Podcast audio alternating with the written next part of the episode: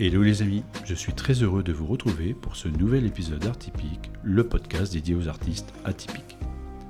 Aujourd'hui, j'ai le plaisir d'interviewer le duo à l'origine de Chicken Wings, Gigre et Ombreo Nocti. Ce sont deux personnes passionnées par la préhistoire et plus particulièrement les dinosaures. Leur credo, mélanger art et vulgarisation. Voici un large extrait de notre conversation. Artypique, un podcast réalisé par Sir Jeez. Bonjour Gigre, bonjour Ombreo Nocti. Bonjour Hello Merci d'avoir accepté mon invitation et d'être mes nouvelles invitées d'Artypique. Alors figurez-vous que je me souviens encore très bien de cet après-midi d'avril 2022 où j'effectuais mon live sur Twitch pendant le festival Angers Geek Fest, toujours à la recherche d'artistes bien entendu, et j'ai eu le plaisir de découvrir votre stand. Très belles illustrations, des dinosaures colorés avaient attiré mon œil et surtout ma curiosité. Et puis vint cette interview de Gigre qui a épaté les viewers. J'y ai repensé en fin de journée et je me suis dit, ah, franchement, j'aimerais bien inviter euh, Chicken Wings pour une émission. Et vous voilà. Alors, avant de commencer notre désormais première question rituelle, qui sont les Chicken Wings? Euh, Les chicken wings, c'est euh, deux potes, parce que euh, nous sommes deux, comme les chicken wings. Haha. Euh, nous avons beaucoup d'humour.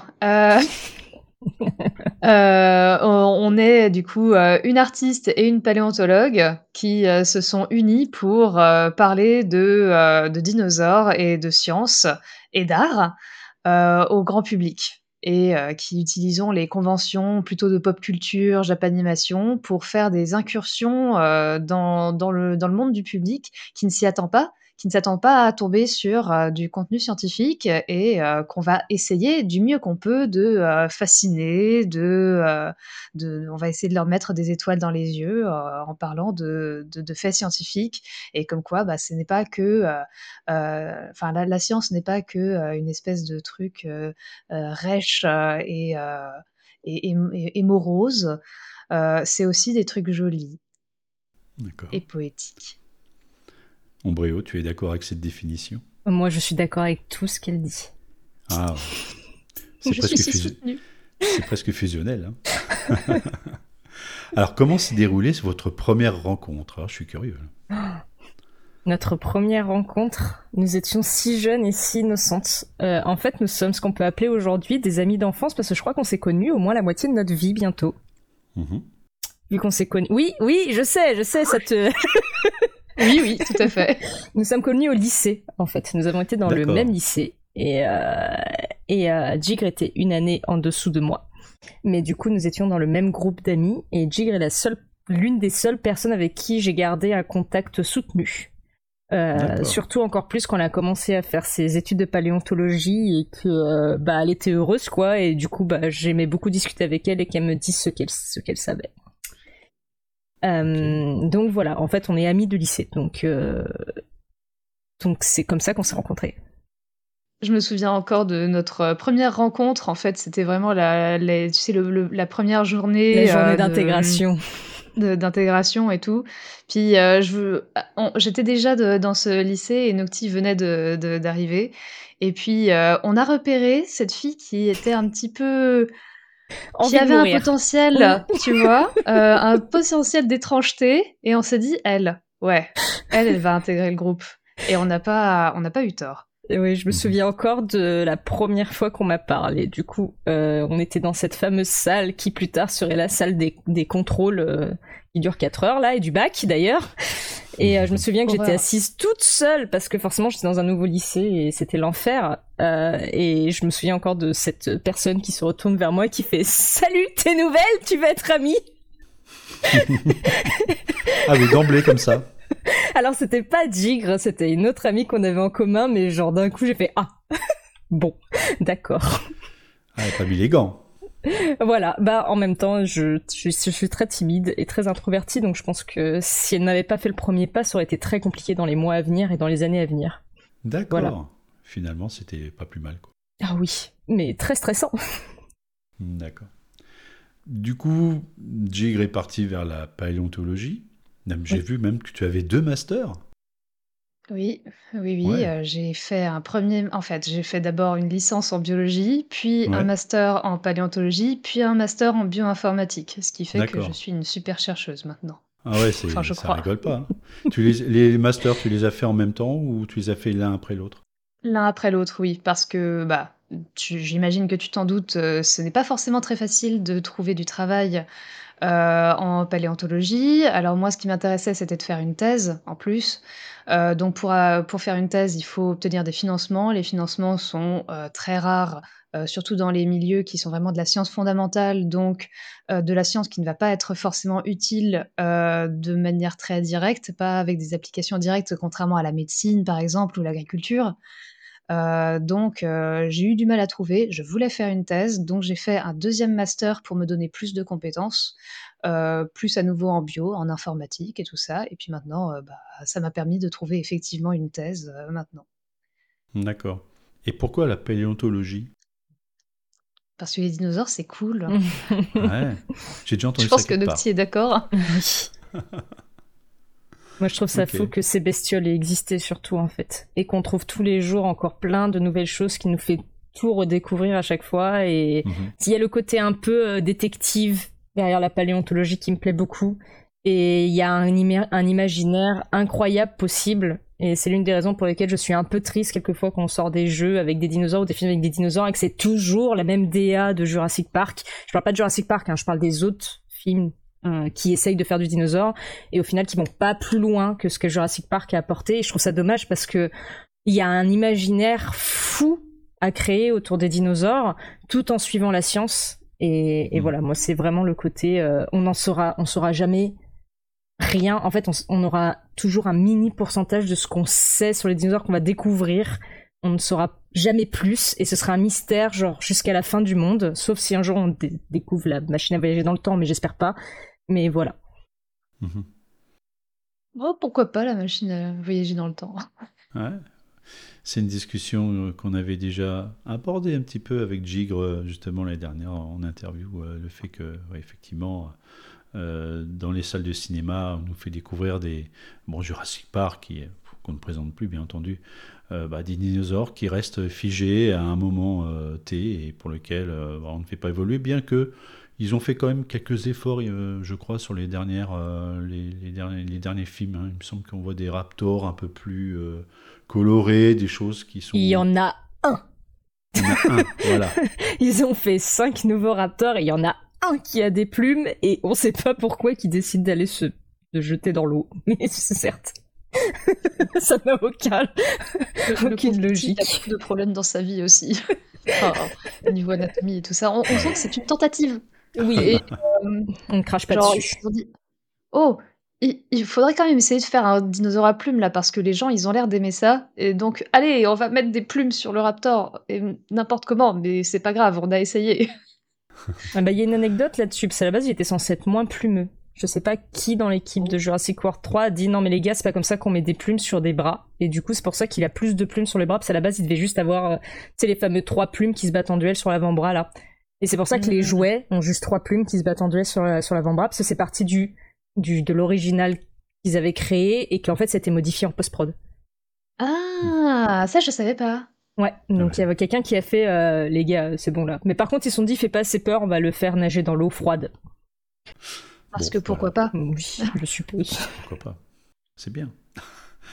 Alors du coup, Gigre est parti euh, du côté paléontologie, et toi, Ombréo, euh, l'illustration, le dessin, comment Pas ça vraiment, en euh, fait. co- com- comment ça a commencé pour toi Moi, je voulais être vétérinaire à la base. D'accord. Sauf que arrivé, euh, en fait, le lycée où nous étions avec Gigre était l'un des meilleurs de notre département, mais ce qui Mhm. faisait que euh, les contrôles étaient très très durs et qu'en fait, ils préparaient les gens à la prépa, mais des prépas prestigieuses, genre mathématiques, sciences, tout ça. Ce qui faisait que j'avais une moyenne affreuse et un dossier affreux et que je me suis retrouvée avec 4 de moyenne en maths, en bac S. Donc le vétérinaria, c'était vite oublié. Je me suis rendu compte que bah ça irait pas pour moi. Mais à côté de ça, j'aimais beaucoup dessiner et en fait j'ai fait un stage d'observation en boîte de communication.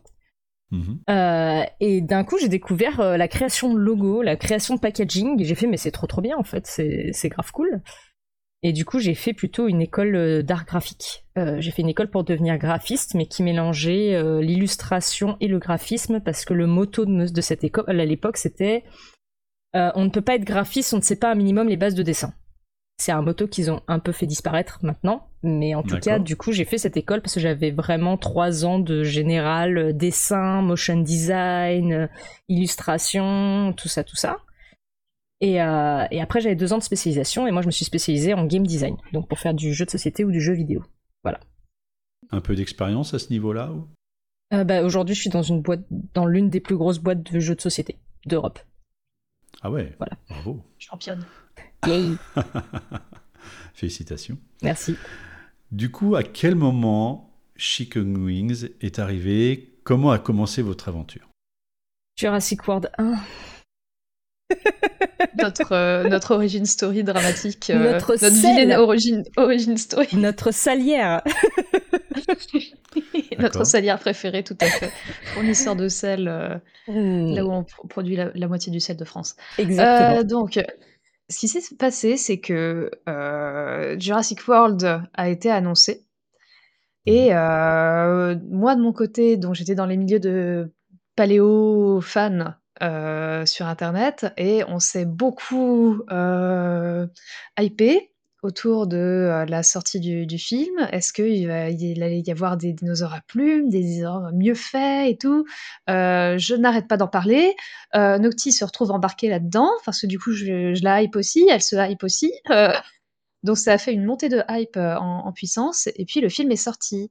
Mmh et le soufflet est tombé on, s'est retrouvé un petit peu dépité face au ah. fait que euh, bah, le film était à des années-lumière de euh, tout ce qui s'est fait pendant les 20-30 euh, dernières années en matière de recherche en paléontologie. En fait, c'était Jurassic Park 1, mais en 2000, en 2016 quoi. C'est enfin après moi j'étais très contente d'aller voir ce film parce que je n'avais pas vu Jurassic Park au cinéma vu que j'étais trop jeune et j'ai mhm. beaucoup apprécié aller voir ce film. J'étais contente d'entendre la musique, j'étais contente de découvrir le parc. Moi j'aimais beaucoup l'idée du parc futuriste. Il y a plein de bonnes idées dans Jurassic World 1 mais en soi c'est Jurassic Park mais en 2016 quoi. Il y a mhm. voilà. Ouais, c'est ça.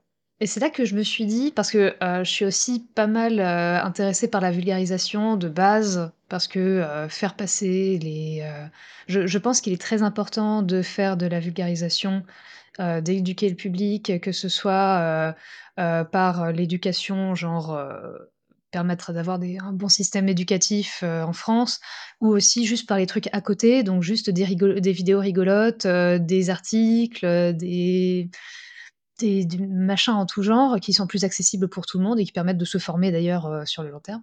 Donc mmh voilà, je trouve que la vulgarisation c'est super important. Et en fait, je me suis rendu compte là que nous en sciences, on a plein de connaissances, on a plein de, on fait plein de découvertes, et en fait, il y a un énorme décalage avec le public. Le public est resté, il est resté coincé en 1993 en matière de mmh représentation de dinosaures. Et c'est là que je me suis dit: «Mais il faut qu'on fasse un truc. Il faut qu'on il faut qu'on révèle la vérité, euh, sur les dinosaures, que, euh, bah, bon, on s'est pas arrêté scientifiquement en 93, euh, on a on a avancé depuis et c'est très important de, de s'y intéresser. Moi-même, ça m'a fait une espèce de choc, quand j'étais au lycée, je donc voilà, je traînais sur beaucoup sur internet et euh, je me suis retrouvée à euh, m'engueuler avec des paléontologues parce que euh, je oui, oui, oui, j'étais une, une vilaine fille. je me suis retrouvée à m'engueuler avec des paléontologues professionnels euh, sur, euh, sur DeviantArt parce que j'étais pas d'accord sur le fait que les dinosaures avaient des plumes, que, que, les raptors avaient des plumes. Je trouvais ça stupide. Et heureusement, ces paléontologues ont fait preuve de beaucoup de pédagogie envers euh, la vilaine gamine effrontée qu'ils avaient en face d'eux. Et ils, ont, ils m'ont expliqué.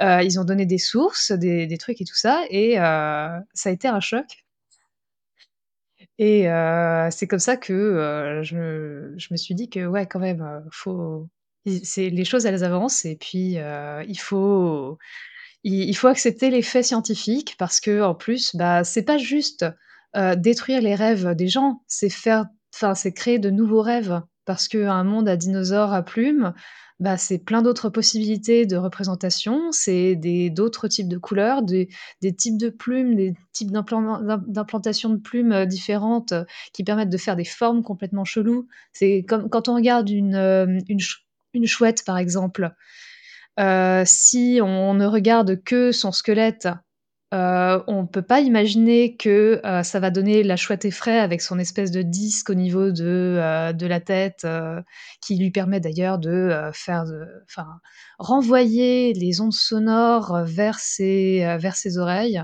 Donc une super adaptation pour, repérer ses ses petites proies et voilà et en fait, on va avoir les mêmes questions qu'on va pouvoir se poser sur les dinosaures. Est-ce qu'ils avaient ils avaient ce genre d'adaptation? Euh, est-ce que, heu, on peut imaginer encore plein d'autres choses? Donc en fait, voilà, on crée de tout nouveaux, heu, de tout nouveaux univers, de tout nouveaux rêves et c'est important, il faut en parler aux gens. Mmh Donc c'est comme ça qu'on on s'est retrouvé avec, avec Nocti à se former à faire du paléo-art euh, à euh, vraiment euh, lire les articles, faire de l'anatomie comparée. C'était difficile au début, hein, Nocti. Ah, mes premiers dinos étaient dégueulasses. dégueulasses. Les premiers jeux étaient pas satisfaisants. Non, mais je ne comprenais pas en fait. Et en fait, dessiner du dino, ça m'a aussi beaucoup appris à améliorer mon anatomie d'une manière générale et peu importe la bébête en fait. Et parce qu'en fait, le dino, tout ce qu'on a, en soi en brut, c'est le squelette et encore on n'a même pas les squelettes complets d'énormément de dinos quoi. Donc euh, il, faut comprendre comment ça fonctionne, il faut comprendre euh, pourquoi euh, enfin pourquoi l'avant-bras fait cette taille et le bras fait cette taille, les doigts ils sont énormes en fait. Quand on regarde un vélociraptor, genre les mains elles sont c'est des tatanes en fait. Hein. Donc donc oui c'est ça m'a beaucoup beaucoup appris en fait de dessiner du dinosaure. Euh, il y a un souci de la juste représentation. Oui. Mais comme je dis, c'est le fait qu'aujourd'hui, si demain il y a machin, il y a Michel euh, truc qui veut sortir un film avec des dinosaures dedans, bah il va prendre des dinosaures de Jurassic Park, il va faire voilà, j'ai fait un film. Et je trouve ça un peu dommage. Et on dit pas qu'on veut des dinosaures accurate à chaque film qui sort, c'est juste que ce serait cool de sortir un peu de ce schéma, mais qui on sait qu'il existe. Il existe parce qu'il se vend en fait, et qu'aujourd'hui c'est très malheureusement euh, tout est très marketé. Et si Jurassic World a fait des dinosaures sans plumes, bah c'est parce qu'ils avaient pas la même envie que Jurassic Park. Et Jurassic Park, son envie c'était de faire des dinosaures réalistes et d'en faire genre un truc incroyable. Voilà, et donc ils ont vraiment tout fait pour que leurs dinosaures soient au plus proche de ce qu'on pouvait s'imaginer de la science à l'époque. Puisque avant Jurassic Park, les gens pensaient que euh, les dinosaures c'était lent, ça vivait dans l'eau, c'était vraiment cette vieille représentation un peu dégueu quoi. Et Jurassic Park ça a ouvert les yeux des gens. Mais Jurassic World c'était pas son but en fait. Et ça c'est ce qui est compliqué à comprendre, c'est que le but de Jurassic World c'est de faire un blockbuster. Il y avait il y, avait rien de plus derrière Jurassic World que de faire un blockbuster. Il y avait plus cette envie de sortir des sentiers battus. Et après c'est un choix marketing qui peut tout à fait se comprendre. J'aimerais que ce choix marketing n'impacte pas tous les autres euh, jeux vidéo ou films qui sortent, parce que comme dit Jigre, il y a tellement de choses à faire avec des dinosaures à plumes. Les gens qui pensent que les dinosaures à plumes ne sont pas euh, effrayants ne se sont jamais fait courser par une oie. Je pense. Moi, je l'ai jamais fait, mais c'est une expérience que je n'ai pas envie de subir. Euh, voilà. Même les poules, hein, d'ailleurs. Hein. Une poule en colère, pas envie de m'en approcher, moi. Euh, dans les oies, je, connais. J'ai déjà eu euh, l'expérience. Et, euh, alors, je me suis pas fait pincer, heureusement. Mais c'est mine de rien quand même impressionnant quand une oie te course. Hein. Voilà, donc il faut imaginer maintenant une oie qui fait une tête de plus que toi et qui a des griffes acérées, des dents acérées. Plume pas plume, hum, tu cours. Il y a, y a, enfin, ton instinct va te dire, oula, oulala, partons de cette ruelle sombre tout de suite. C'est littéralement un, dinosaure qui te court après, quoi. Quand même, quand même. Ouais. Donc vous, vous, luttez pour que dans l'inconscient collectif, on n'ait pas une représentation unique euh, à un moment T des dinosaures, mais que on tend à aller découvrir des films qui prennent en compte les nouvelles découvertes et qui les incluent, on va dire, dans, euh, dans au niveau créativité, au niveau euh, design, voilà, dans, les films. C'est tout tout toute la la pop culture autour des des dinosaures. En fait, il arrive que, bon, notre, notre discipline, du coup, c'est vraiment ce qu'on appelle le paléoart. Donc faire de la représentation d'espèces disparues au plus proche possible de ce qu'on sait scientifiquement et beaucoup de personnes pensent que c'est quelque chose qui va être très limitant et qui est, bah, disons-le, clairement, qui est chiant.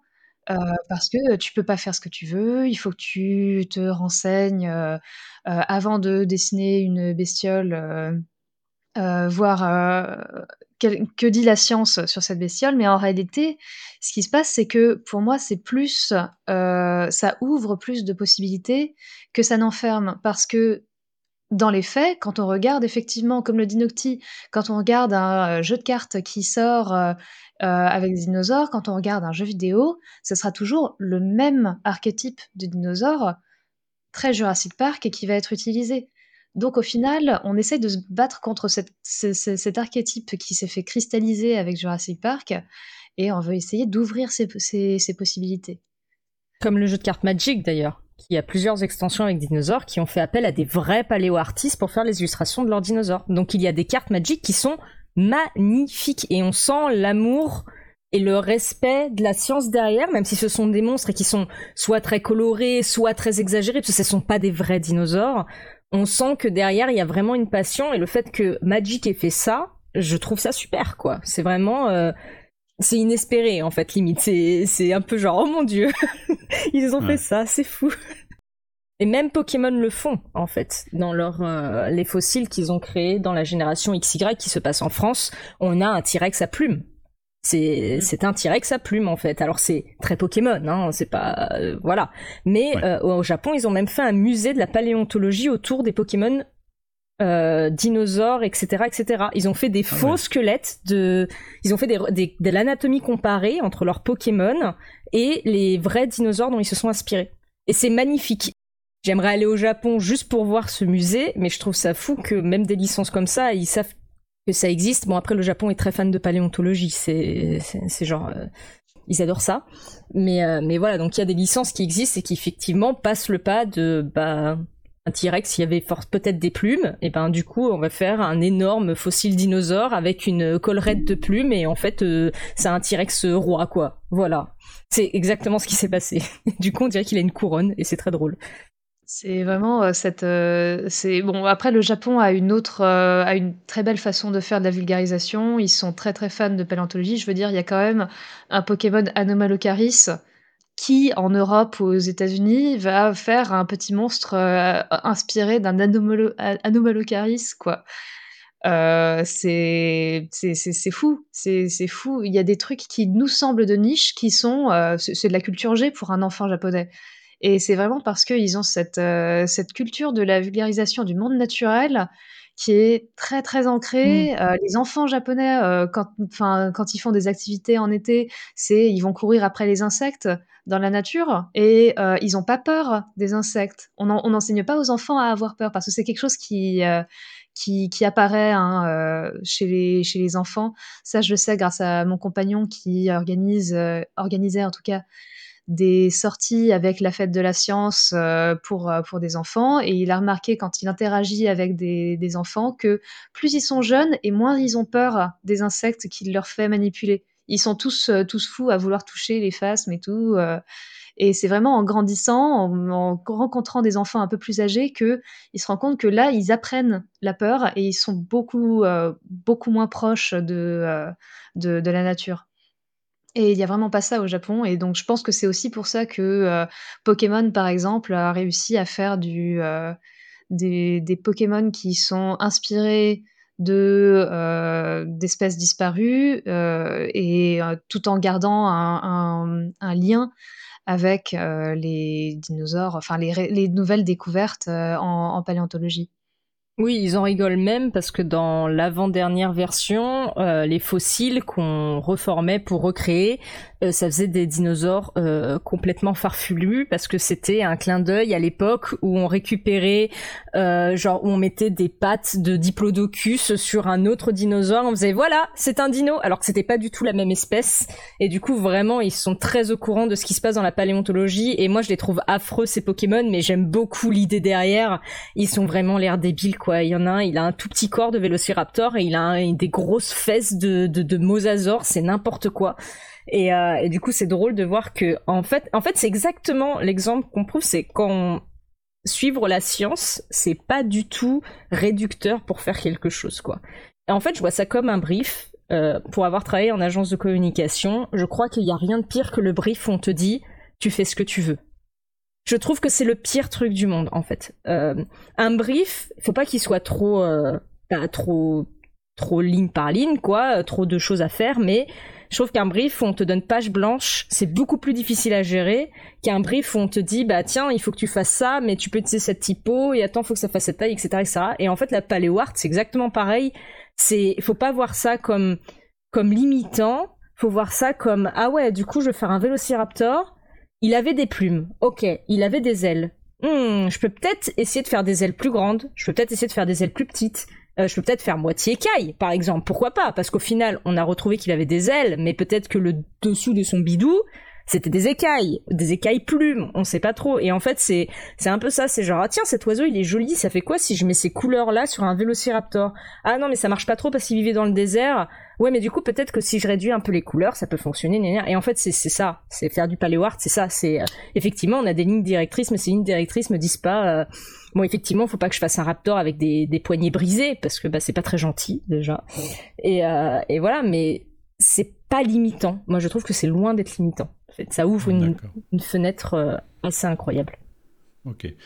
Donc, euh, vous êtes dans, un, dans une bulle euh, où vous êtes obligé de faire de la veille régulière de tout ce qui se passe, toutes les découvertes? Oui. Mais moi, je comprends rien, par contre. Mais je laisse Gigre m'expliquer. D'accord. je fais de mon mieux. Mais t'as as, l'air d'apprendre des choses à Gigre hein, quand même. Hein. C'est rare. C'est des hein, exceptions. non, en fait, c'est aussi que ça, ça que sert la vulgarisation, c'est que moi, par exemple, les papiers scientifiques des nouvelles découvertes, je ne bite rien. Genre, je, vraiment, il y a des termes, je lis trois phrases et j'ai l'impression de d'être nul et d'être débile, quoi. C'est parce que c'est pas mon métier et, et je ne comprends rien. Et en fait, pour Gigre, ça coule de source, c'est que effectivement, bah, c'est son langage, quoi. Si demain euh, je fais lire un retour de brief à Gigre sur mon travail, elle va certainement rien biter non plus. Hein. Elle va me dire, je, je comprends pas de quoi il me parle, ton monsieur là. Donc euh, voilà. Et euh, effectivement, euh, moi je ne lis pas ces papiers-là parce que j'ai essayé plusieurs fois et je ne comprends rien. Je dis plutôt, tiens, j'ai vu qu'on avait découvert. Qu'est-ce qu'on a eu comme comme ah récemment on a parlé du fait que les les ichthyosaures et les mosasaures avaient leur bébé dans le ventre par exemple je vais dire tiens j'ai vu ça est-ce que tu peux te renseigner et me dire ce qu'il en est? Et Gigre va prendre son temps pour aller regarder le papier et me dire alors en fait c'est ça ça ça ça ça voilà quoi donc, euh, mmh. donc c'est plus simple pour moi. En fait, elle me vulgarise et moi je revulgarise derrière. D'accord, très complémentaire. Alors attention, les mosasaures, ça, ça pond des œufs. C'est que les ichthyosaures qui avaient leur, euh, leur petit dans, dans, le ventre et qui euh, voilà. bas. Des... Il faut pas me laisser dire des trucs. C'est bien, non mais elle t'a corrigé c'est parfait. Et vous, faites, vous, faites, ça en bonne intelligence et de façon bienveillante et c'est essentiel. Mmh j'essaye d'éviter le, le, fouet, c'est pas très gentil. c'est mal considéré, voilà. Après, elle va, elle va plus vouloir travailler avec moi. Euh, ne me fais pas de mal. donc, dans le cadre de vos activités, on vous retrouve souvent, donc, euh, tu en as parlé tout à l'heure, Gigre, euh, sur les festivals, plutôt geek. pourquoi ce choix? Parce que les gens s'y attendent pas. C'est vrai, tu l'as dit tout à l'heure. Mm, c'est aussi que c'est là qu'on va retrouver la plus, le plus grand monde qui sont fans de tout ce qui est jeux vidéo, dinosaures, tout ça, tout ça en fait. Ça, ça coule un peu de source. En fait, les dinosaures, c'est de la pop culture. C'est pas que de la science. Les dinosaures, c'est fait maintenant partie de la pop culture justement grâce à Jurassic Park, grâce aux jeux vidéo. Euh, les dinosaures, c'est un, c'est tristement et joyeusement des monstres dans la pop culture. Et du coup, c'est là qu'on va retrouver le plus de fans de monstres. Par exemple, on a beaucoup de gens qui adorent Monster Hunter. Euh, Monster Hunter qui est aussi une preuve qu'on peut aimer la paléontologie et faire des designs intelligents, puisqu'il y a beaucoup de monstres de Monster Hunter qui sont très inspirés des dernières recherches scientifiques. Donc voilà. Euh, et on a par exemple beaucoup de gens qui sont fans de Monster Hunter qui souvent pensent qu'on fait du fan art Monster Hunter alors que pas du tout. Euh, et non. et du coup, ouais, les salons geek, conventions, euh, en fait Japon maintenant il y a beaucoup, euh, ça rejoint beaucoup aussi tout ce qui est pop culture, jeux vidéo. c'est plus juste le Japon d'un côté et les jeux vidéo de l'autre. Et du coup, c'est là qu'on retrouve le plus de monde qui vont être à même d'apprécier ce qu'on leur propose, à même d'être ouverts à la discussion et à découvrir plein de choses en fait.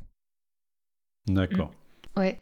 Et puis euh, c'est aussi la représentation euh, visuelle qui nous intéressait parce que ce qui marche en fait pour faire changer la, la représentation des gens dans leur tête de quelque chose, c'est le visuel. On est des primates. Euh, notre, notre façon préférentielle euh, d'appréhender le monde, c'est avec nos yeux, avec le visuel.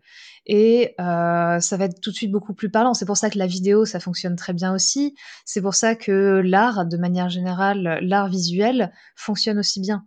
Euh, et c'est aussi pour ça d'ailleurs que les dinosaures de Jurassic Park sont aussi bien ancrés dans la tête des gens. C'est parce que les gens vont avoir tout de suite cette image précisément qui leur vient en tête. Donc le but, avec le fait de faire de l'art en convention, c'est d'inonder le marché, on va dire, avec des représentations qui vont être euh, nouvelles, euh, innovantes, novatrices euh, de dinosaures et imprimer ces nouvelles images dans l'esprit des gens. Donc après, bien sûr, ça a ses limites parce que le dessin va pouvoir dire un nombre limité de choses. C'est pour ça que moi, je vais être là sur le stand pour expliquer des choses, pour expliquer nos choix, pourquoi on a choisi les couleurs de d'un gypaète barbu pour un vélociraptor et pas autre chose, parce que bah s'inspirer d'un rapace, c'est pas trop mal comme idée, parce que on se dit que euh, pour un animal qui est un prédateur, on va essayer de trouver un équivalent biologique, écologique euh, dans l'actuel euh, sur lequel on va pouvoir s'inspirer et pouvoir faire des transpositions parce que c'est aussi des trucs qui sont trouvés dans les dans le registre fossile. C'est-à-dire que il y a y a un dinosaure je crois que c'est Anchiornis mais je ne suis plus sûre il y a un dinosaure dont on a trouvé les couleurs qui était euh, noir avec une petite crête de plumes rouges sur le dessus du crâne et avec les ailes euh, barrées noires et noires et blanches. Et il se trouve que ce pattern de couleurs existe aujourd'hui chez des poules. Donc, ça montre bien que ce qui est possible aujourd'hui est aussi possible dans le passé.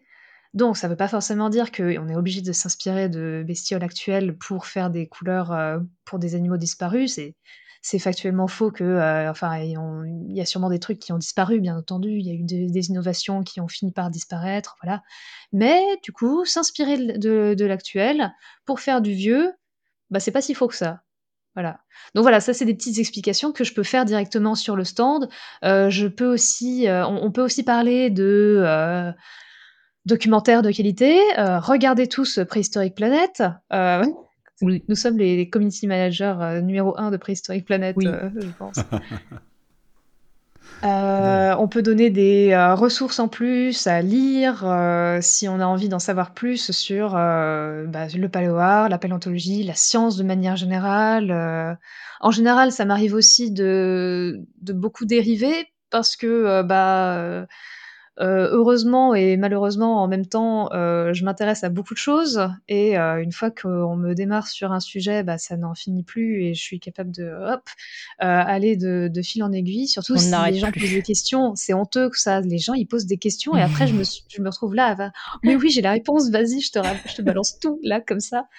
Et bah, régulièrement, je me retrouve à expliquer des trucs d'écologie, des, des, trucs qui n'ont rien à voir avec le stand, du coup, mais qui sont toujours des trucs de science.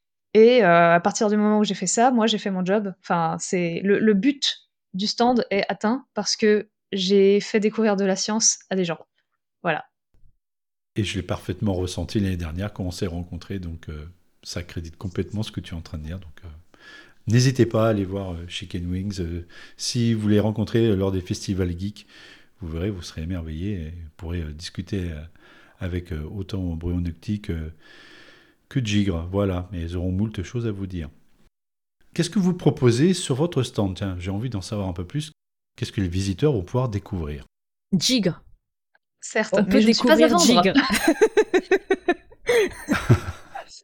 On propose tout un panel de petits goodies, euh, très propres aux conventions d'ailleurs, donc euh, qui va pouvoir euh, être apprécié par tous les budgets, parce qu'on a vraiment de... Enfin, il n'y a pas de...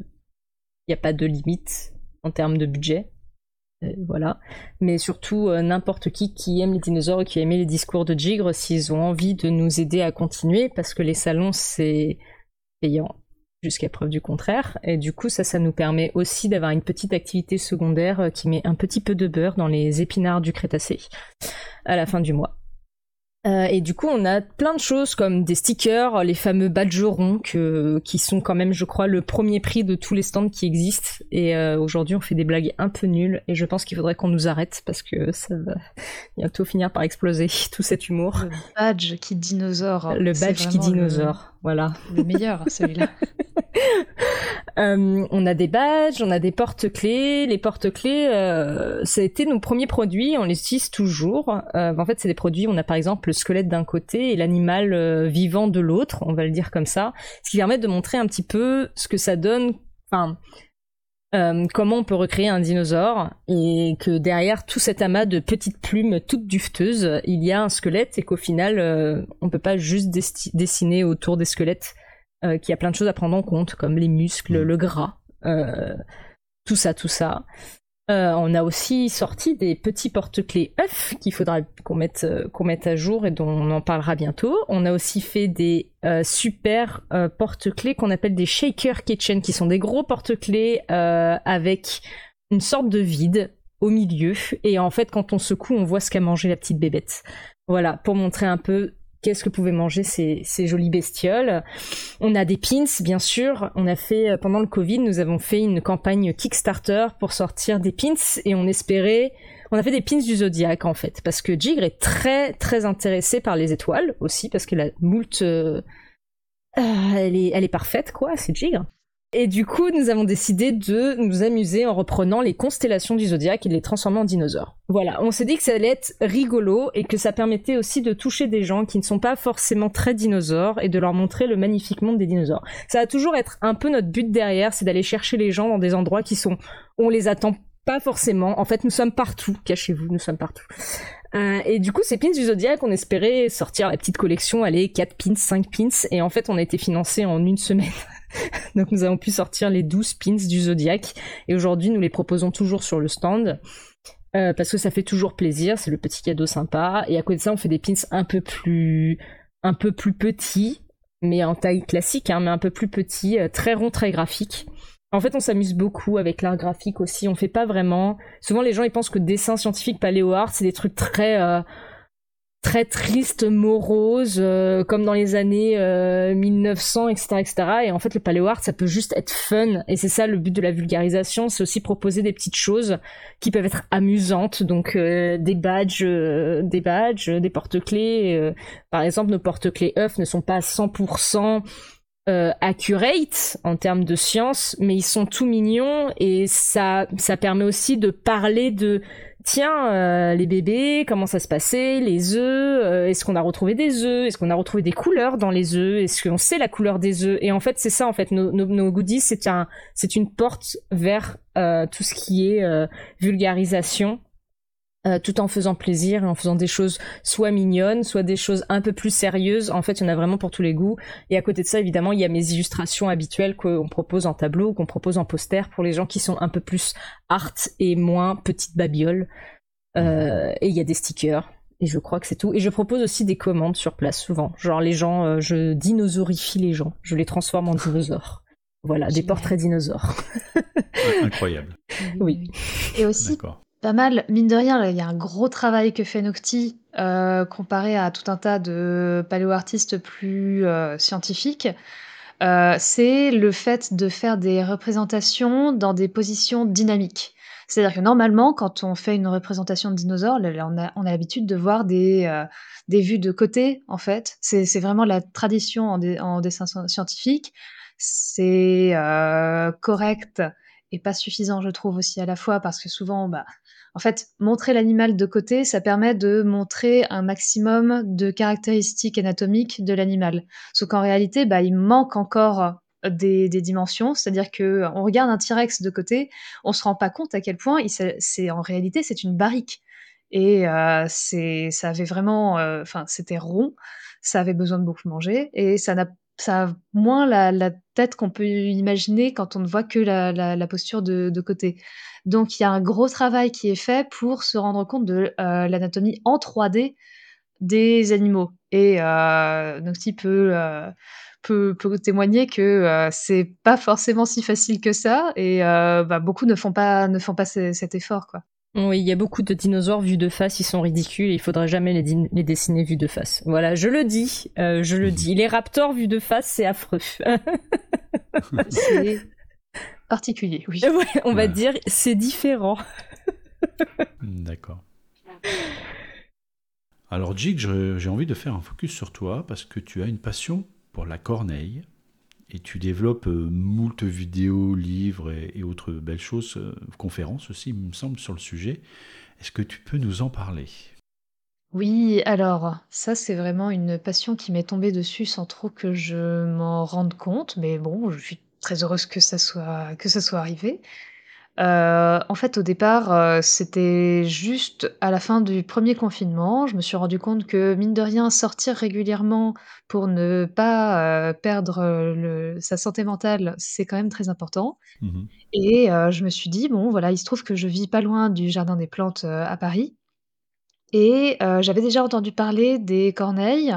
Je les avais déjà vues parce que j'ai fait mes études ici euh, mais euh, je m'étais jamais plus intéressée que ça. Donc euh, j'avais vu que une amie sur Twitter, Marilyn, a parlait beaucoup de ces de ces animaux. ça avait l'air intéressant et je me suis dit: «Je vais devenir copine avec les corneilles» et puis, trois ans plus tard, maintenant, je ne sais pas ce qui s'est passé, mais maintenant je fais des conférences pour expliquer tout le mode de vie des corneilles, comment, participer au programme de suivi des corneilles parce qu'elles sont suivies. Euh, et euh, bon, bah, voilà, hein, en fait, il en fait, il s'agissait de bestioles qui étaient vraiment fascinantes et euh, qui sont aussi des dinosaures d'ailleurs. C'est mine de rien, on a toujours un fil conducteur entre, les dinosaures à plumes, voilà, ceux qui vivaient à l'époque et ceux qui vivent aujourd'hui. et ouais, voilà, ce sont des des animaux qui sont fascinants, qui ont des comportements, très complexes. Ce ne sont pas juste des agents qui se baladent, dans dans notre environnement. Ils ont vraiment investi nos environnements urbains. Euh, ils se sont adaptés et heu, on a toute une géopolitique parallèle à, heu, notre vie, qu'on n'imagine même pas. On ne se rend pas compte que, là, par exemple, au jardin des plantes, euh, c'est un combat perpétuel entre les différents couples qui sont installés sur différents territoires qu'on a réussi à euh, identifier. Parce que, euh, bon, voilà. Comme ce sont des corneilles qui ont été baguées pour, pour faire un suivi des populations, ça permet de les reconnaître individuellement. Ce qui est une super, une super donnée parce que, bah voilà, sinon, normalement, il n'y a rien qui ressemble plus à une corneille qu'une autre corneille. Là, comme elles sont baguées, on les identifie et on est capable de, dire ah tiens, telle corneille est en couple avec telle corneille. Euh, et elle vit à tel endroit. Et elle est en euh, gros conflit avec euh, sa voisine qui essaye tout le temps de lui piquer le, platane 13 453 à l'angle du jardin écologique et de, l'école de botanique. Et c'est incroyable, quoi. On peut faire des soaps avec la vie de ces corneilles et le pire, c'est que je n'invente rien. C'est toutes les, observations que je fais. Euh, en général, je les note dans un petit carnet et ensuite je fais des petits rapports euh, sur Twitter euh, sous la forme de du faux journal d'investigation Croplus, la seule chaîne d'information uniquement sur les corneilles. Et bah, je raconte un peu leur, leur petite vie, leurs émois, leurs leur combats, leurs leur drames. Et ça passionne les gens, hein, parce que parce que on n'imagine pas, hein, qu'il se passe tout ça juste à côté de nous. Mmh Heu, en plus, ce sont des oiseaux qui sont plutôt, heu, mal considérés parce que bon, voilà, on est dans une culture un peu, heu, plutôt chrétienne, qui, qui s'est installée en, dénigrant les anciennes, cultures, les anciennes croyances. Les corvidés sont considérés comme, des animaux très intelligents, des oiseaux très intelligents et ça fait très longtemps que, par exemple, les Grecs, heu, considèrent les corbeaux et corneilles comme des symboles, heu, de l'amour et de la fidélité. Parce qu'ils avaient déjà remarqué qu'à l'époque, heu, bah, les corneilles et les corbeaux se promènent toujours en couple. Toujours, Mmh toujours, toujours. Donc ils avaient vu quelque chose que nous, on on on a fini par perdre, heu, ici en Europe, et bah, à cause de la persécution, au fil, de des des des des siècles. Donc aujourd'hui encore, il y a beaucoup de d'idées reçues sur le fait que, heu, c'est des animaux méchants, qui attaquent les gens, heu, qui mangent les yeux des pendus. Heu, véridique, j'ai entendu ça dans le jardin des plantes. Bon, excusez-moi madame, je sais pas où vous avez vu un pendu, est-ce que vous avez 200 ans en réalité? C'est peut-être une sorcière. C'est ça en fait. Et heu, on essaye de réhabiliter un petit peu leur, heu, leur statut, de montrer que, bah, on peut vivre avec ces animaux, que, heu, ce sont pas, juste des agents du mal, que ce sont juste des animaux qui vivent leur vie et qui ont le droit de vivre aussi. Voilà. Parce que les corneilles sont régulées, c'est-à-dire chassées en fait, pour diminuer leur population, dans toute la France, pour diverses raisons. Et heu, ce qui est sûr, c'est que la science, le programme de suivi de ces corneilles au jardin des plantes a montré que ça ne sert à rien de, de faire de la régulation parce qu'en fait, c'est juste pas efficace parce que toutes les corneilles qui vont être éliminées à un endroit vont être remplacées l'année d'après par une nouvelle génération de corneilles. Donc en fait, on perd, du temps, de l'argent et on fait un massacre qui est, pour des individus, est assez, assez regrettable. Mmh. Donc heu, ce qu'il faut faire, c'est apprendre à vivre avec les corneilles et c'est pour ça qu'il faut continuer à financer la recherche sur les corneilles pour, heu, améliorer nos nos relations entre ces oiseaux noirs et l'humanité. Parfait. Moi, je vais fin. ajouter un petit point. C'est que les gens oublient souvent. Enfin, les gens ne se rendent pas compte à quel point les oiseaux peuvent être aussi émotionnellement intelligents, en fait. Et moi, Mhm. pendant ma fin de Covid, j'ai fait un peu comme Gigre. J'allais euh, au parc à côté de chez moi pour nourrir mes corneilles, mais le problème, c'est qu'ils fermaient très tôt. Donc, euh, malheureusement, ce n'était pas compatible avec mes heures de travail. Mais les rares fois où j'y allais, euh, là, il m'a suffi juste d'une semaine pour avoir euh, deux, parce qu'elles sont souvent par deux, deux copines corneilles euh, au parc à côté de chez moi. Et euh, c'est-à-dire que quand j'y allais, elles me voyaient arriver et elles sautillaient vers moi et elles s'appelaient et juste, juste parce que je leur donnais à manger et, et c'est tout en fait. Alors je sais que il y en a beaucoup qui pensent, mais tu leur donnes à manger, c'est super simple. Mais en fait, je trouve pas que ce soit aussi simple que ça parce qu'elles me reconnaissaient. C'était pas juste une main qui les nourrissait. C'est-à-dire que si j'étais pas habillée pareil, elles me reconnaissaient pas. Mais à chaque fois que je m'habillais pareil, je la voyais sautiller du coin vers moi euh, et appeler sa copine, quoi. Donc euh, Mmh. c'est fou comment ces, ces bestioles peuvent être vraiment émotionnellement intelligentes et les gens oublient souvent que ce sont pas juste des animaux idiots. Alors il y a beaucoup de gens qui pensent que les animaux c'est idiot, mais les gens qui, qui se rendent pas compte à quel point ça peut être vraiment très intelligent et et je pense que vraiment tu peux être copain avec des corneilles quoi. C'est c'est genre un chien mais avec des ailes. Alors il ira pas chercher hein, mais voilà, on n'est pas loin quand même. Hmm, D'accord. On mettra euh, un, lien ou deux pour les personnes qui veulent en savoir plus sur les corneilles. T'es en lien avec la LPO, euh, Alors pas du tout. Heu, je je alors je suis adhérente à la LPO parce que, heu, je pense que c'est une bonne association qui fait vraiment du bien, non pas juste pour les oiseaux, mais vraiment pour, heu, les environnements, heu, de manière générale. Quand vous allez sur leur site internet, par exemple, ils dit quand on va lire un peu leur, chapitre sur leurs valeurs, heu, ils disent que leur objectif, c'est pas juste de sauver les oiseaux, c'est de restaurer des écosystèmes de façon à ce que les oiseaux n'aient pas besoin d'être sauvés. Et en Mhm. fait, ça, du coup, ça veut dire qu'on va aussi protéger des insectes, on va aussi protéger des plantes, des espaces. Heu, la LPO investit d'ailleurs tous les ans pour ach pour racheter des lopins de terre pour en faire des réserves LPO où, heu, on, heu, on limite énormément les activités humaines et qui permettent à la faune sauvage de se réinvestir et d'avoir ces zones sécurisées où elles vont pouvoir, heu, se réfugier pour, heu, bah, se remettre un petit peu de toute la vie ambiante. On en a même on en a dans Paris, mais on en a vraiment dans, toute la France.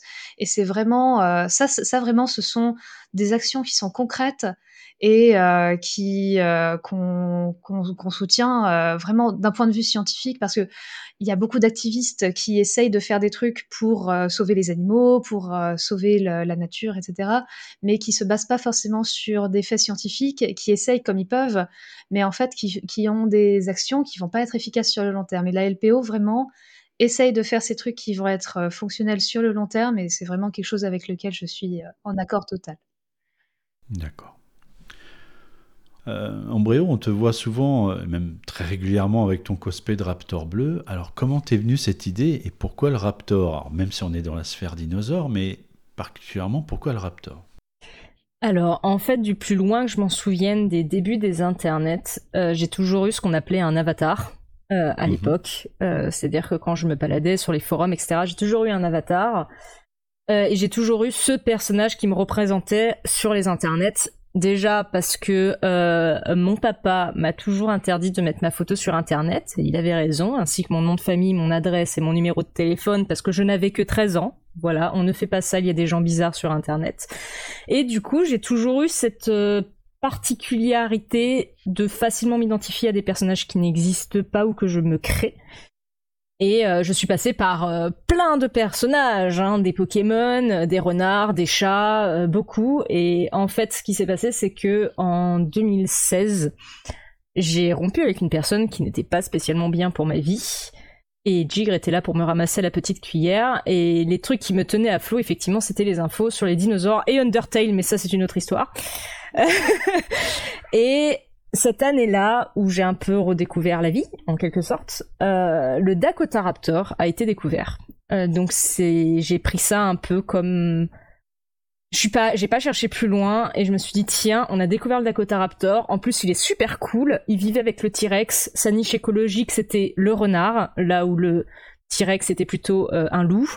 Euh, il était grand, il faisait la taille d'un, il faisait au moins 1m80, 2m de haut, quoi. Donc euh, grosse bebête. Euh, il est cool et il, est direct représenté bien puisque c'est une nouvelle découverte. Et j'aimais beaucoup la forme de son museau, etc. Et du coup j'ai fait c'est bon, je prends ce personnage. Et du coup je l'ai humanisé pour en faire mon personnage et elle ne m'a pas quitté de là. Donc Umbreonocti c'est vraiment ce personnage, donc ce raptor bleu. Et à côté de ça, j'ai découvert une communauté qui aime beaucoup euh, créer des costumes à propos des personnages qui, les représentent eux ou une partie de leur personnalité. Et je me suis dit, tiens, j'ai des sous, pourquoi pas? Voilà. Euh, c'est les communautés Fury, non? Oui, c'est ça. Et donc c'est une mhm. communauté qui, est, euh, qui apprécie énormément l'art anthropomorphique Mhm. Et donc c'est forcément une communauté qui que j'apprécie beaucoup parce que je suis très étant dans l'art, j'aime beaucoup l'animation, j'aime beaucoup le dessin. Euh, moi j'ai aussi beaucoup, euh, j'apprécie énormément aussi euh, euh, toutes ces religions telles que la religion égyptienne. On avait beaucoup de, de, de, dieux anthropomorphiques. Et toutes, toutes les légendes qu'on avait derrière, qui sont aussi très proches des animaux qui, dont ils étaient représentés. Et donc c'est une communauté qui me plaît énormément, c'est une communauté qui est assez safe en plus mhm. et qui est pleine de couleurs et du coup euh, du coup j'aime beaucoup cette communauté et donc euh, et donc j'ai décidé d'en faire un peu plus partie et le costume c'était aussi parce que je trouvais que ça pouvait être sympa d'avoir une mascotte sur le stand en plus de mhm. ça euh, donc ça, ça a double double utilisation. C'est non seulement moi je m'éclate parce que euh, je suis dans un costume de raptor et il y a des gens, je refais leur journée j'ai eu des expériences incroyables, et pas que des enfants, hein, des adultes aussi. Euh, avec des enfants et des adultes qui d'un coup, euh, genre, euh, je suis la meilleure chose qui leur arrive dans la vie, c'est qu'ils voient un raptor géant arriver vers eux et, et voilà. Et moi, je m'éclate dessus et en plus, ça fait mascotte pour le stand et, et voilà. Et donc c'est pour ça que j'ai ce personnage qui existe déjà depuis un petit moment et commence à se, à se faire vieille, mais je m'identifie toujours à elle. Donc, hmm, d'accord. Donc voilà. Et donc tu as une superbe animation euh, en Raptor aussi bleu. Euh, oui. Moi, il me fait toujours euh, un bien fou de le voir parce qu'il est très très bien réalisé, superbe animation. Ça a dû prendre du, temps à le, faire. alors en fait, ce... ça m'a pris du de, l'argent. voilà. en fait, c'est un avatar euh, que j'ai acheté sur Gumroad, qui est un site où il y a plein d'artistes 3D qui proposent. En fait, mhm. je vais revenir au début plutôt. Il y a eu le Covid, et avec le Covid, c'est développé VRChat, qui est un logiciel qui nous permet de c'est du chat en VR tout simplement. On n'est pas obligé d'avoir un casque VR, mais c'est du chat en VR. Donc on incarne euh, des avatars et on parle avec d'autres gens. Et du coup, il y a eu toute cette communauté qui s'est développée, surtout chez les Furies, qui a permis de proposer des modèles euh, plus ou moins chers pour les gens. Et moi, j'ai pris du coup, j'ai acheté le modèle de Milo, M-E-E-L-O, qui proposait ce Raptor et du coup j'ai essayé d'apprendre à faire de la 3D entre temps, à texturer moi-même, etc. Mais j'ai vite été dépassée parce que je voulais faire et du coup je suis passée par d'autres artistes pour améliorer cet avatar. Et, euh, et en fait ça s'est aussi euh, développé parce qu'avec le Covid, le VTubing, donc ce qu'on appelle le fait d'être un, un youtubeur, pas youtubeur du coup, mais un vidéaste virtuel, c'est beaucoup développé, c'est devenu beaucoup plus accessible. Et du coup, il y a deux ans et demi, quand j'ai commencé à le faire, euh, il y avait déjà pas mal de logiciels, donc VCFace, c'est celui que j'utilise, qui était beaucoup plus abordable. Et c'est comme ça a eu un, gros boom, le VTubing en fait, surtout au Japon, qui a cette culture du des modèles, euh, des modèles des euh, comment on appelle ça? J'ai oublié. Avatar Non, pas les avatars. Tu sais les filles qui chantent, qui fait de la pop, qui font de la pop là? C'est euh, les, les, vraiment les concerts idoles virtuels. Les idoles, voilà. Donc au Japon, le VTubing s'est beaucoup développé, surtout que c'est une, c'est un pays qui a beaucoup la culture des idoles, et du coup ça permettait d'avoir des idoles virtuelles. Et ça a, ça a commencé à arriver un peu plus en Europe et aux États-Unis, et ça s'est développé, et ça s'est ouvert à d'autres personnages, parce qu'au Japon, forcément, c'est beaucoup euh, des jeunes filles ou des jeunes garçons, forcément. Euh, mais ici, en Europe et aux États-Unis, on a un peu plus. Bah, les Furies ont commencé à, s'approprier cette culture du VTubing. Euh, et moi, ça me plaît parce que j'aime beaucoup être derrière un personnage. J'aime beaucoup le fait de jouer un personnage. J'aime beaucoup le fait que ce personnage, c'est là, c'est moi artiste, et après il y a mon moi privé. En fait, ça me permet d'avoir une coupure aussi, vu que j'ai déjà un job à temps plein. Ça me permet d'avoir une coupure entre ma vie privée et ma vie virtuelle, en quelque sorte. Hmm. Voilà, c'est juste de ma manière de professionnaliser aussi mon, mon côté illustration. Est-ce que tu l'as dit tout à l'heure, tu étais quelqu'un de plutôt introverti, timide, ça t'aide à sortir de cet état? Mmh, En fait, oui et non, parce que, alors c'est sûr, je suis derrière un masque, en quelque sorte. Euh, je sais pas trop comment expliquer. Je pense que oui, parce que ça me, ça me fait jouer un personnage. En fait, mettre le costume, c'est comme jouer une partie de ma personnalité, seulement cette partie de la personnalité. Euh, mais ça m'empêche pas d'être introverti. Donc par exemple, en convention, que ce soit Fury ou en convention geek, je, je n'apprécie pas du tout quand les gens me font des câlins sans me demander. Et ça, c'est une chose qui ne change pas. Je sais qu'il y a des gens, ça change. Il y a des gens, ils aiment pas les câlins quand ils sont eux-mêmes, mais dès qu'ils mettent leur costume, d'un coup, il euh, n'y a pas de souci, ils peuvent faire des câlins à tout le monde. Moi, j'aime pas qu'on me touche. C'est vraiment quelque chose. Et à chaque fois, je dis aux gens, on ne me, enfin, il faut poser la question. Surtout que on ne voit rien dans ces costumes. Il y a rien de pire que d'être touché sans savoir ce qui se passe. Ça provoque des crises d'angoisse, quoi. C'est vraiment. Euh... Une fois, il y a quelqu'un qui est venu, il m'a caché les yeux. J'étais dans le noir. Et horrible, horrible. je ne conseille pas, ne faites pas ça aux gens, s'il vous plaît. voilà. Euh, ouais, c'est un peu. Ça m'empêche pas d'être introverti. Ça me permet juste de m'amuser un peu plus, je pense. C'est plus dans cette idée-là. Et après, le fait de faire des Twitch, je pense que c'est juste qu'aujourd'hui, je suis beaucoup plus à l'aise à force d'en faire. C'est pas que ma personnalité a changé, c'est juste qu'aujourd'hui, devant un micro, j'ai plus de facilité que il y a quatre ans, j'étais devant un micro, je frisais. Je ne pouvais rien dire. Et je me suis rendu compte de ça justement à la dernière convention Fury auquel j'ai participé. Il y avait un panel VTubing et à un moment on m'a demandé de monter sur scène et Digre pour en attester il y a trois ans m'aurait fait monter sur scène, j'aurais fait une crise d'angoisse et j'aurais pleuré dans un coin. Euh, là j'ai aucun souci, j'étais vraiment très très très fluide, pas de problème. Euh, j'étais un peu stressée bien sûr parce que c'est toujours stressant, mais je n'ai pas eu de souci à m'exprimer quoi. Donc euh, je pense que Twitch m'a beaucoup apporté là-dessus. C'est c'est le fait d'être capable de mieux m'exprimer. Par contre, maintenant, je parle beaucoup avec mes mains, voilà, euh, même au travail. C'est, c'est devenu une habitude. c'est un raptor un petit peu italien sur les bords. Ça doit être ça, mais c'est parce que c'est c'est mieux pour les gens d'avoir l'impression d'être en face d'un vrai personnage et les mains c'est porteur d'expression d'ailleurs c'est pour ça qu'en illustration on apprend beaucoup à dessiner les mains aussi parce que quand on fait des, illustrations et qu'on veut faire des expressions, les mains, c'est porteur d'expression en fait. Donc c'est important de bouger avec les mains. Parce que c'est quand même plus dur de regarder un Twitch avec quelqu'un qui est virtuel plutôt que de regarder un Twitch avec quelqu'un qui est réel.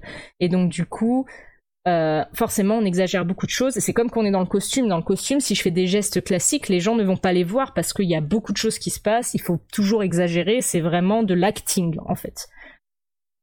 Alors les Chicken Wings, moi ce qui m'intéresse, c'est d'en savoir un peu plus sur des personnalités inspirantes euh, que vous souhaitez évoquer. Euh, Gigre, Bréo, est-ce que vous avez un ou deux noms à, nous citer? Alors, pour ma part, ce qui a vraiment été un terreau fertile pour, Chicken Wings, ça a été de côtoyer sur, sur les réseaux sociaux, heu heu, 2-3 personnes, heu, des artistes et des paléontologues. Alors côté paléontologue, heu, Darren Naish, heu, un donc un chercheur qui, fait beaucoup de vulgarisation, notamment avec, son son blog et son podcast Tetrapod Zoology. Donc le blog Tetrapod Zoology et le podcast euh, Tetsu, euh, qui fait avec euh, son pote John Conway, qui est artiste. Et du coup, je pense que vraiment leur duo, on, est un peu les nouveaux Dan Knife et, John Conway en fait, avec notre. oui, bien sûr. Toute proportion gardée. C'est un peu fort. Euh, mais oui, et du coup, en fait, ces, deux-là m'ont beaucoup inspiré parce que euh, Darren donc, est très investi dans le fait de faire de la vulgarisation de qualité, vraiment en se basant depuis euh, les recherches, les articles scientifiques. Et John Conway, c'est vraiment un artiste pur et dur qui a dû faire des beaux-arts, si je me souviens bien, et qui du coup est vraiment d'un monde très étrange, avec beaucoup d'idées et beaucoup de, de, farfeluseries dans la tête et qui est très inspirant et qui a, qui a produit un paléoart qui est très dérangeant. Euh, mais c'est si beau. Mais c'est trop beau, voilà. Et vraiment, c'est des personnes qui m'ont fait pas mal euh, évoluer. Il y a Joshua, Joshua Knuppe aussi, mm. qui fait des lives tous les, euh, tous les week-ends, la nuit en général, où il fait, il, organise le, le Paléo Stream où euh, avec euh, le reste de sa communauté, ils se mettent des défis. Pendant 20 minutes, on dessine telle bestiole. Euh, et ils essayent de faire ça le plus correct possible, mais aussi de la manière la plus inventive possible. Donc ça, c'est des challenges géniaux. Et, et enfin, pour finir, une paléo-artiste qui, avec qui je me suis engueulée du coup aussi au lycée, donc voilà.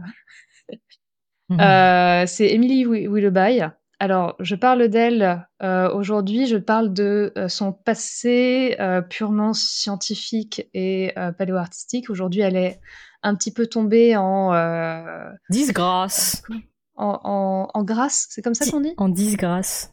En disgrâce. Elle est, elle est un petit peu tombée en disgrâce.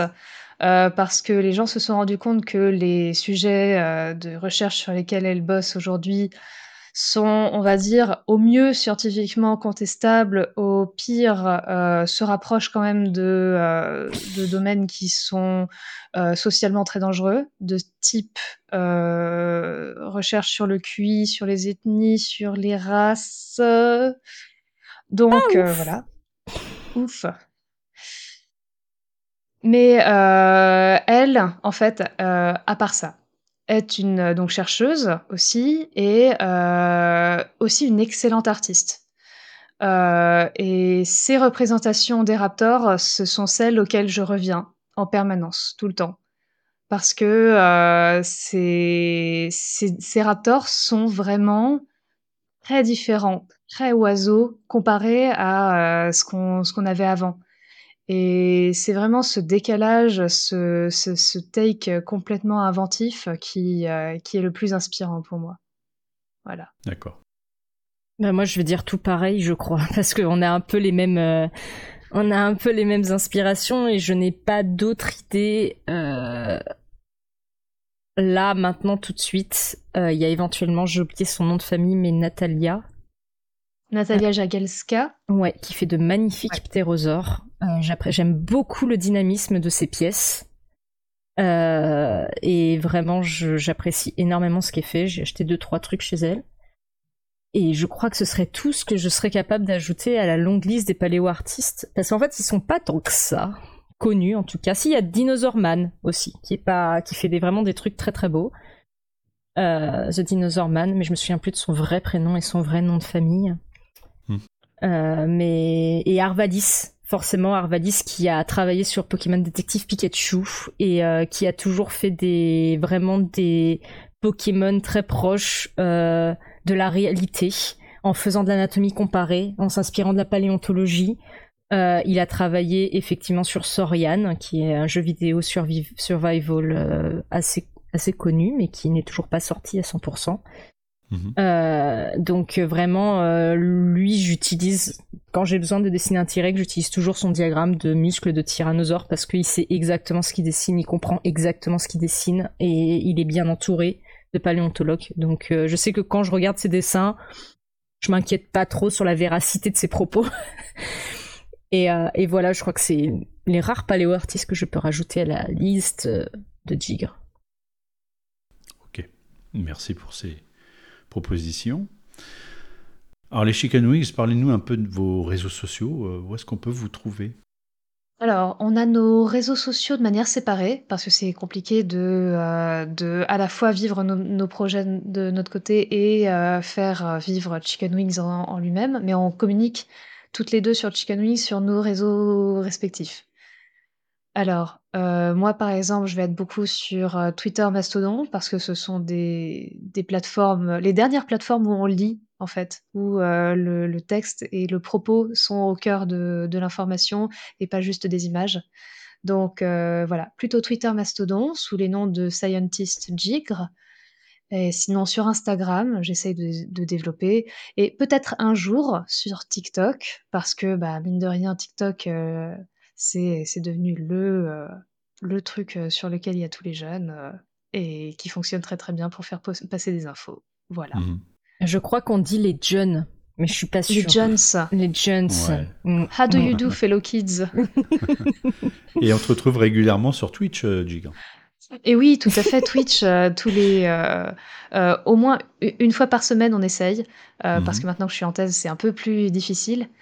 Où j'essaye de parler de mes petites découvertes scientifiques de la semaine, ma petite vie de, chercheur, et, de, et je fais du dessin, du dessin scientifique, du dessin naturaliste, et puis de temps en temps un petit peu de jeux vidéo, parce que faut bien décompresser à un moment donné, et donc quoi de mieux pour décompresser que de mourir dans Dark Souls?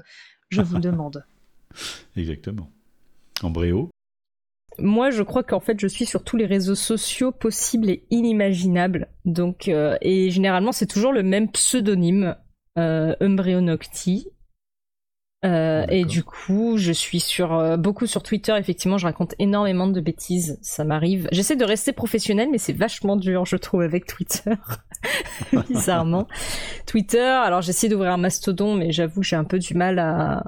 En fait, pour moi, ça, vu ça s'entrechoque beaucoup avec Twitter, j'ai du mal à les faire vivre euh, séparément, et du coup, j'ai un peu du mal à le faire je pense que mon mastodon vivra quand Twitter décédera, je tristement. Voilà. Mhm. Sinon, je suis beaucoup effectivement sur Instagram, c'est vraiment le côté portfolio, euh, sur DeviantArt, sur euh, sur Facebook, ça existe encore. Je crois que c'est seulement du partage de mon Instagram. Il y a rien de vraiment s'il faut si les gens veulent vraiment suivre ma vie, c'est Twitter, je pense, parce que c'est là où je poste le plus. J'ai aussi un mhm. channel Telegram. Euh, j'ai un Discord, j'ai un serveur Discord pour les gens qui veulent partager leur euh, création. Et bien entendu, j'ai un Twitch et un TikTok, forcément. Et je Twitch tous les samedis pour dessiner à partir de 4h de l'après-midi. Et le lundi soir, c'est jeux vidéo, on décompresse. Voilà. Ah voilà, parfait. On sait tout sur vos réseaux sociaux et vos activités euh, éventuelles sur Twitch. Voilà, enfin éventuelles, vos activités sur Twitch. On arrive au moment challenge. Alors, euh, ça devient une petite tradition.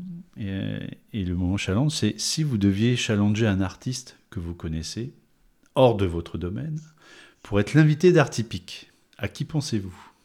Ah, Nocti, vas-y, j'ai pas d'idée. Alors, si jamais tu as envie de parler de l'univers Fury, je te conseille euh, fortement Chaotique Juju, qui est euh, mon amoureuse platonique euh, que j'apprécie énormément, qui est la personne qui m'a aidé un peu à m'immiscer dans cette dans cette communauté, qui est très douce et qui explique très bien les choses aussi, et qui est une artiste à 100% Fury, elle vit de ça, donc elle fait des commandes Fury, etc.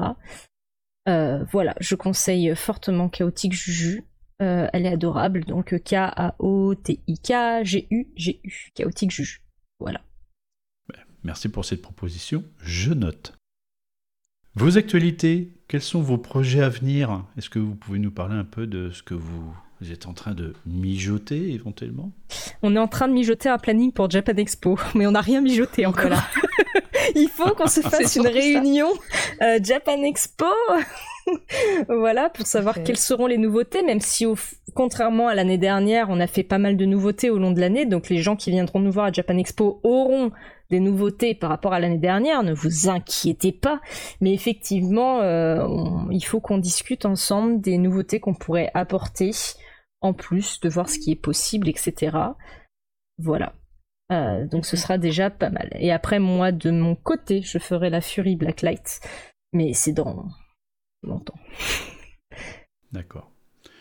Et en attendant, Gigre, toi, tu travailles sur ta thèse, un gros morceau. Moi, je travaille sur ma thèse. Malheureusement, je ne peux pas venir à la Furry Blacklight parce que, oups, alors je serai euh, au Brésil en mission euh, pour euh, aller trouver des spécimens pour, pour ma thèse, justement. Donc, on va dire, je suis triste et en même temps, ça va en fait. C'est plutôt cool comme opportunité. Je te vois tellement vraiment, courir dans les champs là, c'est fini quoi, genre. ah mais c'est vraiment un rêve. C'est le c'est là pour le coup c'est vraiment le rêve d'enfance d'être le chercheur qui va vraiment sur le terrain pour euh, pour découvrir de nouvelles choses, de nouvelles espèces peut-être. Euh, c'est complètement fou. Et en plus, dans des conditions, euh, on va dire, éthiques, euh, qui sont euh, très satisfaisantes parce que c'est vraiment, c'est pas juste, on n'est pas en mode néocolonialisme, en mode on est au, au 18e siècle et on va découvrir les terres inconnues. Non, non, on est en collaboration directe avec un laboratoire sur place qui travaille sur les mêmes, les mêmes espèces. Et donc c'est vraiment c'est satisfaisant sur euh, tous les points scientifiques, humains, euh, social, géopolitiques, euh, voilà. Donc voilà, mais après c'est mes petits mes petits projets perso. Mmh après à côté, je le dis, je le dis comme ça, je serai, je n'aurai pas le choix que de le faire.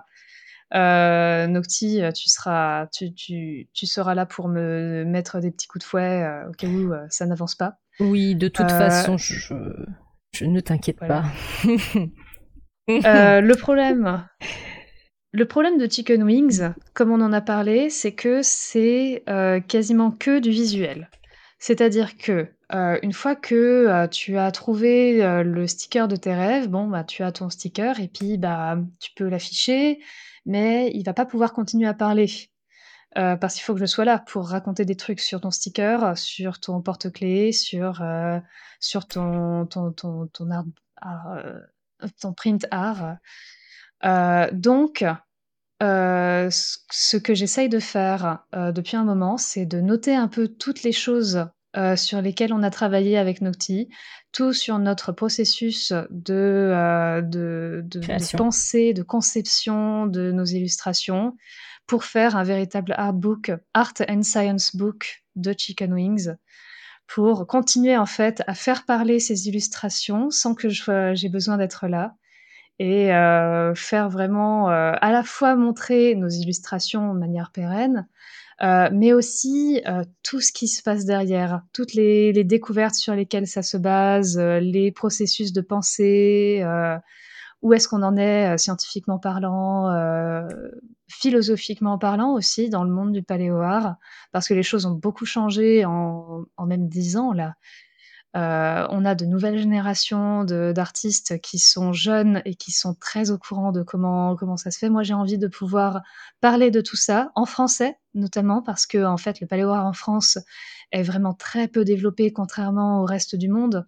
Donc, euh, pour moi, c'est vraiment très important qu'on ait enfin ce premier euh, livres en français qui sortent et qui parlent vraiment de paléo-art et de comment ça, comment ça marche. Voilà. Hmm, Maintenant, je suis engagée, j'ai plus le choix, je l'ai dit. enfin Allez, on y va, on arrête tout, on commence. Allez. En tout cas, on aura le plaisir artypique de vous soutenir dans la démarche. Merci les Chicken Wings pour avoir répondu à mes questions et nous avoir éclairé sur vos activités liées au monde artistique. Je vous souhaite de continuer à délivrer la vérité sur les dinosaures à travers vos créations et activités. Et avant de partir, est-ce que vous avez un petit mot pour la fin?